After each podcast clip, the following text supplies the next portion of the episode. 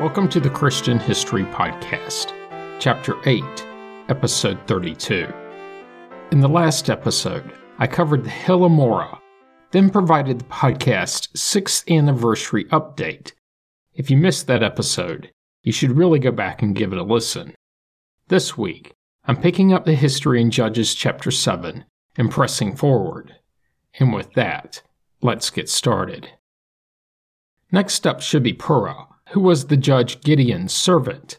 But this is his only mention in the text, and there's nothing in the outside record. Pressing forward. Judges chapter seven covers much of the Gideon narrative, focusing mostly on how Gideon prepared to attack the Midianites. Part of this is when Gideon and Purah sneak to the outskirts of the Midianite camp and overhear two soldiers talking. When Gideon arrives, there was a man telling of a dream to his comrade, and he said, "I had a dream, and in it a cake of barley bread tumbled into the camp of Midian, and came to the tent, and struck it so that it fell. It turned upside down, and the tent collapsed." And his comrade answered, "There is no other than the sword of Gideon, son of Joash, a man of Israel. Into his hand God has given Midian and all the army."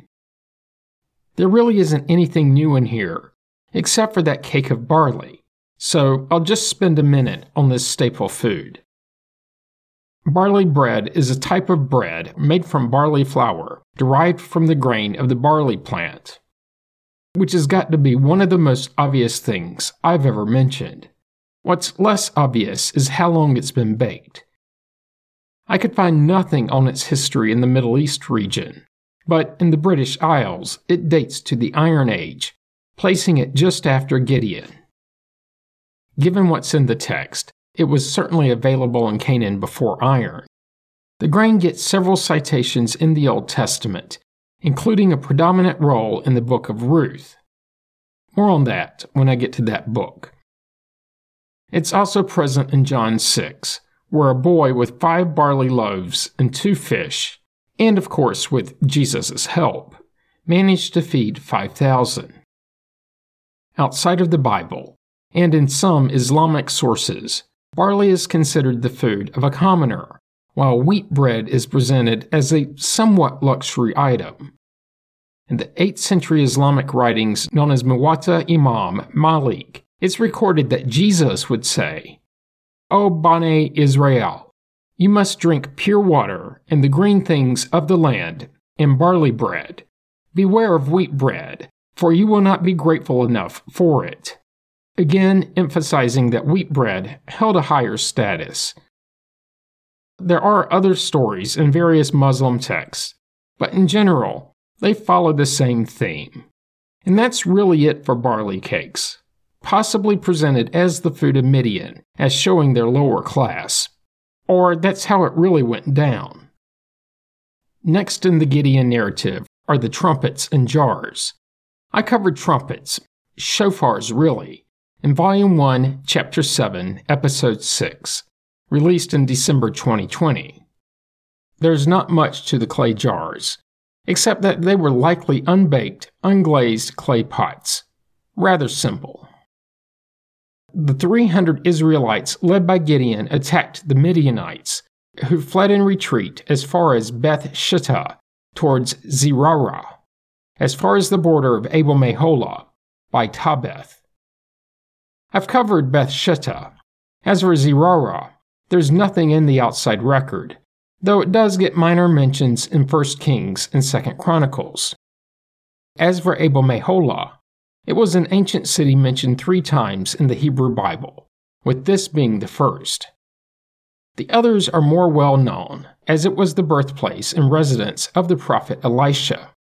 This is found in the Book of Kings, where Elijah, fearing Queen Jezebel's wrath, is ordered by God at Mount Horeb to go back along the Jordan Valley and anoint Elisha, son of Shaphat, from Abel-Meholah, to succeed him, meaning Elisha to succeed Elijah as prophet. The city was also where one of Solomon's twelve governors, Bana, was put in charge of several districts, including the area from Beth Shean to Abel-Meholah.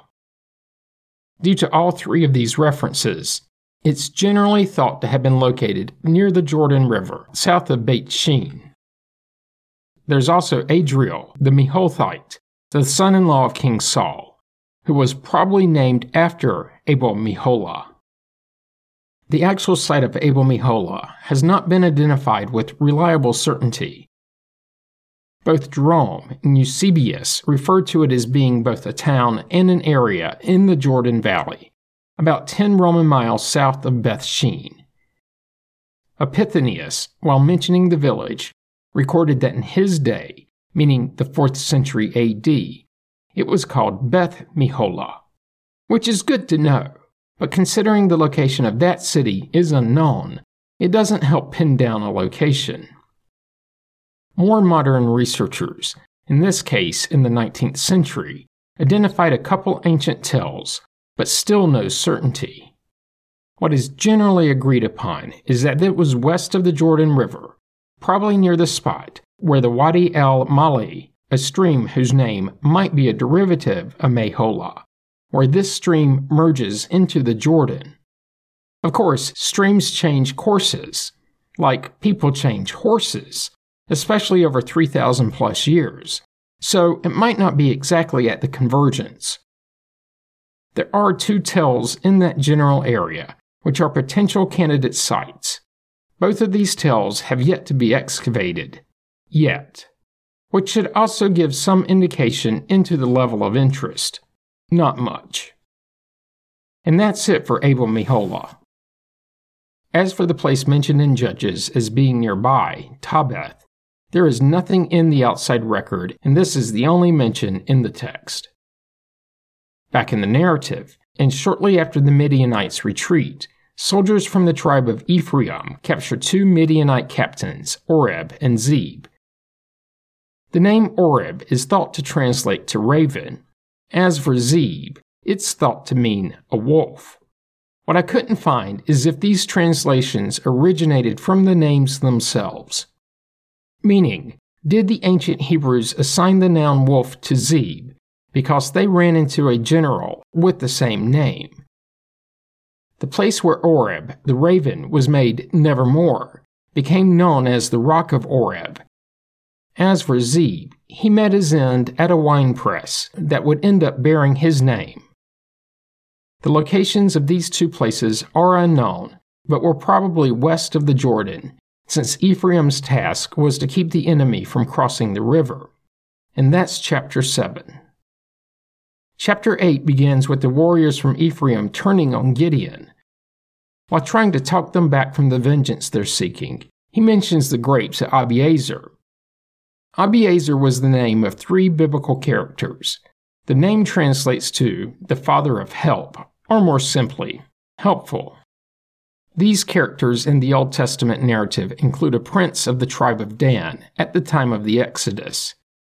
There's also the second of three sons of Hamoliketh, the sister of Gilead, who's also called Jezer, which is actually the name found in most translations. He was the grandson of Manasseh, and a forefather to Gideon. Judges six describes his family, the Abiezerites, as the weakest in the tribe of Manasseh. Finally, one of King David's thirty mighty warriors bore the name. He was a Benjamite from Anathoth. And that's all there is for Abiezer.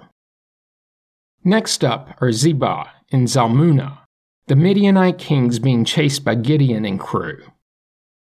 The pair of royalty managed to escape an initial defeat and cross the Jordan, but were overtaken at Karkur, probably in the Horon, a regional desert located in what's currently southern Syria and northern Jordan. It was here they both were finally defeated by Gideon, but they weren't killed. Instead, the kings were taken alive and brought back across the Jordan. After this, they confessed that they had personally taken part in the killing of Gideon's brothers. Following the confession, they were put to death. This execution was significant enough it was mentioned again in Psalms eighty-three. The psalmist wrote, "Do to them as you did to Midian, as to Sisera and Jabin at the Wadi Kishon, who were destroyed at Endor, who became dung for the ground, Make their nobles like Oreb and Zeeb, all their princes like Zebah and Zalmunna, who said, Let us take the pastures of God for our own possession. Overall, this chapter in Psalms is a prayer for judgment against Israel's enemies. Hence, many of the historical references to defeated enemy kings and leaders. And that's it for those dethroned Midianite kings. I'll spend just a minute on the place where the two Midianite kings were found, Karkur. This is the only place in the text that location is mentioned, though from the text we do know it was east of the Jordan, and nothing else, so not even a minute on that place. Before Gideon got there, he did pass through Penuel, which was apparently in friendly hands, but the people there were not friendly to Gideon, declining to help him, refusing to even give his men any food. Obviously, they thought he was going to be defeated and were trying to avoid the wrath of the Midianites. Also obviously, Gideon didn't take too kindly to their refusal, telling the city's residents that when he returned victorious, he was going to tear down their tower, and he did. He also killed all of the men of the city. Penuel is said to be not that far from Succoth, on the east bank of the Jordan River and south of the Jabbok River, which would place it in present-day Jordan. Penuel was mentioned in Genesis as the site of Jacob's struggle with the angel, the one after which he was renamed Israel. Later, when the northern king of Israel broke away from the united monarchy, which was around nine thirty B C, Jeroboam, its first king, established his capital at Shechem. Shortly later, he left Shechem and fortified Penuel, declaring it his new capital. He and his son Nadab ruled there until Baasha seized the throne around nine oh nine B C and moved the capital to Tirzah. All of this found in First Kings. There have been a few places tentatively identified as Penuel, but nothing definitive. And that's Penuel, and a good stopping point for this week's episode. Join me next week, when I'll pick up in Judges eight. You don't want to miss it. Comments and questions can be sent to comments at christian history podcast dot com. As always, you can find information about the podcast on the internet at christian history podcast dot com. This week, help others to find the podcast by leaving a positive review on iTunes. You can find the Facebook page by searching the phrase Christian History Podcast as three separate words. Once there, be sure to like the page so that it's easier to find later. Finally, if you're enjoying the podcast, subscribe so you get the episodes as soon as they are released and you don't miss out. Thanks for listening, and have a great week.